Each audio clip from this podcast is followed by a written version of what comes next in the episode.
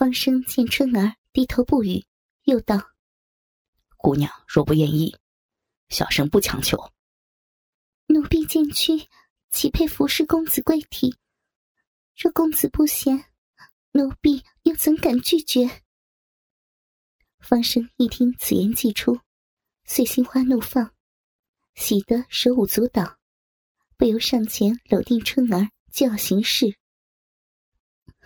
公子莫急，请随春儿来。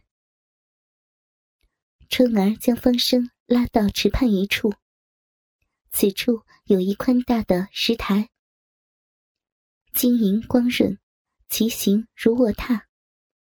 这简直就是一张天然的石床。春儿早已羞得粉脸绯红，顿生千娇百媚。方生此时恨不得立刻把春儿压在身下。他疯狂的拉扯自己的衣服，并向春儿走去。待他走到那张石床前，全身健壮的肌肉和胯间那只硕大的肉杵，已经一展无遗了。春儿此时欲迎还休的模样，真是迷死人。方生俯身吻在她的阴唇上，谈口相塞，绵软温润。方超玉暗自惊讶：此女虽为丫鬟，但其形容举止，俱不逊于如玉啊。虽不及如玉丰润，却体态娴静，一副轻巧玲珑之形。这火热的动体。在一件薄如蝉翼的罗衫之下，若隐若现。方超玉早已看得血脉奔张，张开双臂将春儿紧紧地拥在怀里。春儿也主动将香舌伸进他的口中，让他吸吮，渐渐将整个身躯压在春儿的玉体之上。他突然感觉这石头竟是热的，不禁问春儿。此时为何如此温润？因这泉眼乃后山上的暖流所汇而成，此时正好居于流径之上，才地热而得如此温暖异常。真乃天赐奇遇啊！方生想到此时，不禁更加欲眼狂炽，伸手剥去了春儿的玉衫。令他万万没有想到的是。春儿浑身上下的肌肤，竟如露珠般晶莹剔透。那肌肤好像轻轻一触就会破了似的。两粒小巧的粉红色乳豆，就像两个半熟的葡萄，顶端微紫，而乳头四下稍显红晕。方生不禁称赞：这一对诱人的娇乳，竟然生得这样的坚挺饱满。虽不浑圆硕大，却丰润无比，不大不小，真是难得的很啊！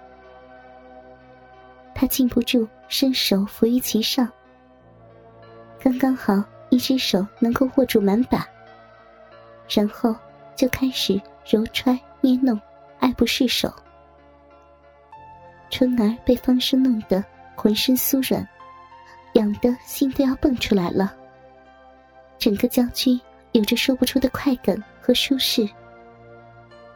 方生尽情的揉搓着她的双乳，凝视她娇美无比的胴体。春儿已经完全被方超玉所融化，娇喘吁吁，媚眼如丝，小蛮腰也扭来扭去。如此挑逗的浪态，方超玉简直看呆了。方公子。你你好会弄啊！春儿娇媚的呼道。方生开始在春儿身上大肆扫荡，顺着他的两肋滑向肚腹，进而延伸到那平坦滑腻的小腹，停在那里轻柔缓喘，并不断的碰触着微微卷曲的黑细油亮的柔毛。而在这团美丽的逼毛下面，隐匿的那条充满诱惑的粉嫩的肉沟，正是他此时所向往的。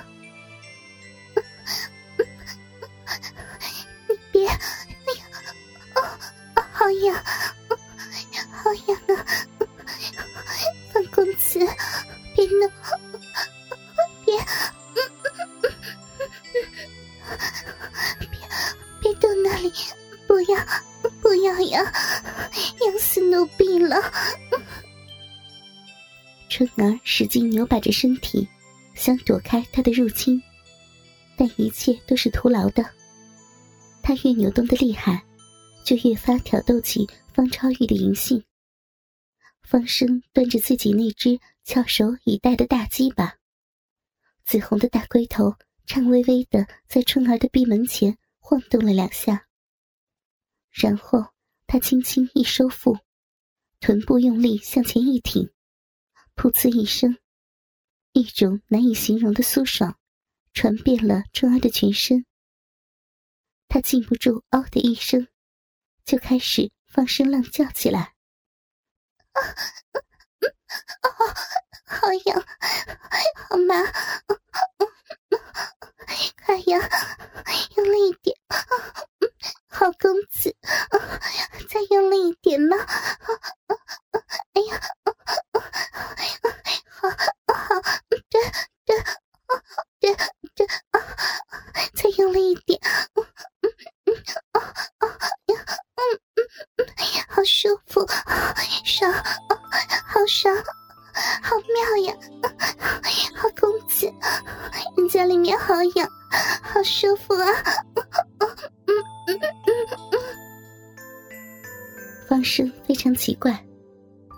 春儿怎么这头一遭，便显得这样的放浪？再者，春儿竟然毫无痛感，难道他已经正在思量间？忽听春儿一声惊呼：“小姐，我……”方生忽闻春儿之言，不禁一呆。原来，如玉早已站在二人身后。方生扭头一看，顿时面色涨得通红，不知如何是好。不料，如玉非但没有生气，竟然开始宽衣解带。不一时。全身血迹已展露无遗，在雾气弥漫之下，愈发显得更加风姿卓约，如仙子下凡一般。通体洁白如玉，无一瑕疵，秀发披肩，玉面桃腮，怒斥的双峰宛如凝脂一般傲立胸前，而及下三寸那片稀疏的逼毛，早已被饮水浸得湿透。那团娇艳欲滴的嫩肉，虽略有浮肿，却更显粉嫩无比。加之正是饮水肆意，宛如蜜桃成熟，诱惑死人。此时，如玉竟然俯身贴上来，趴在方生背上磨浆起来，并说道：“春儿，你我虽身为主仆，却情同姐妹一般无二。”你我日后就为姐妹相称，再无主仆之分。姐姐昨日只顾自己快乐，却忘了妹妹。今日我二人同心共侍玉郎，方超玉一听，不禁心花怒放。虽身下压着春儿，而上肢却拉过如玉，狂吻一番。如玉，你真乃大义之人啊！如玉轻轻推去道：“来，玉郎，我们一同服侍服侍春妹妹吧。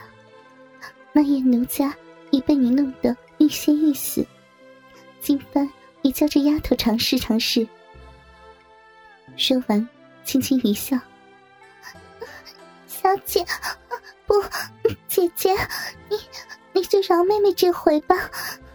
妹妹方才已经领教了方公子的厉害了。”姐姐，别再欺负妹妹了。如玉哪管这些，好妹妹，你就慢慢享受吧。说完，玉体紧紧贴在方生背后，一双硕乳磨在方生背上，微凸的小腹贴住方生的臀部，细细的鼻毛摩擦着方生的后臀。方生此时简直舒服的要死。忽然，如玉在后面猛地朝前一挺，将方生那只原本就插在春儿肉臂之中的鸡巴顶得更深。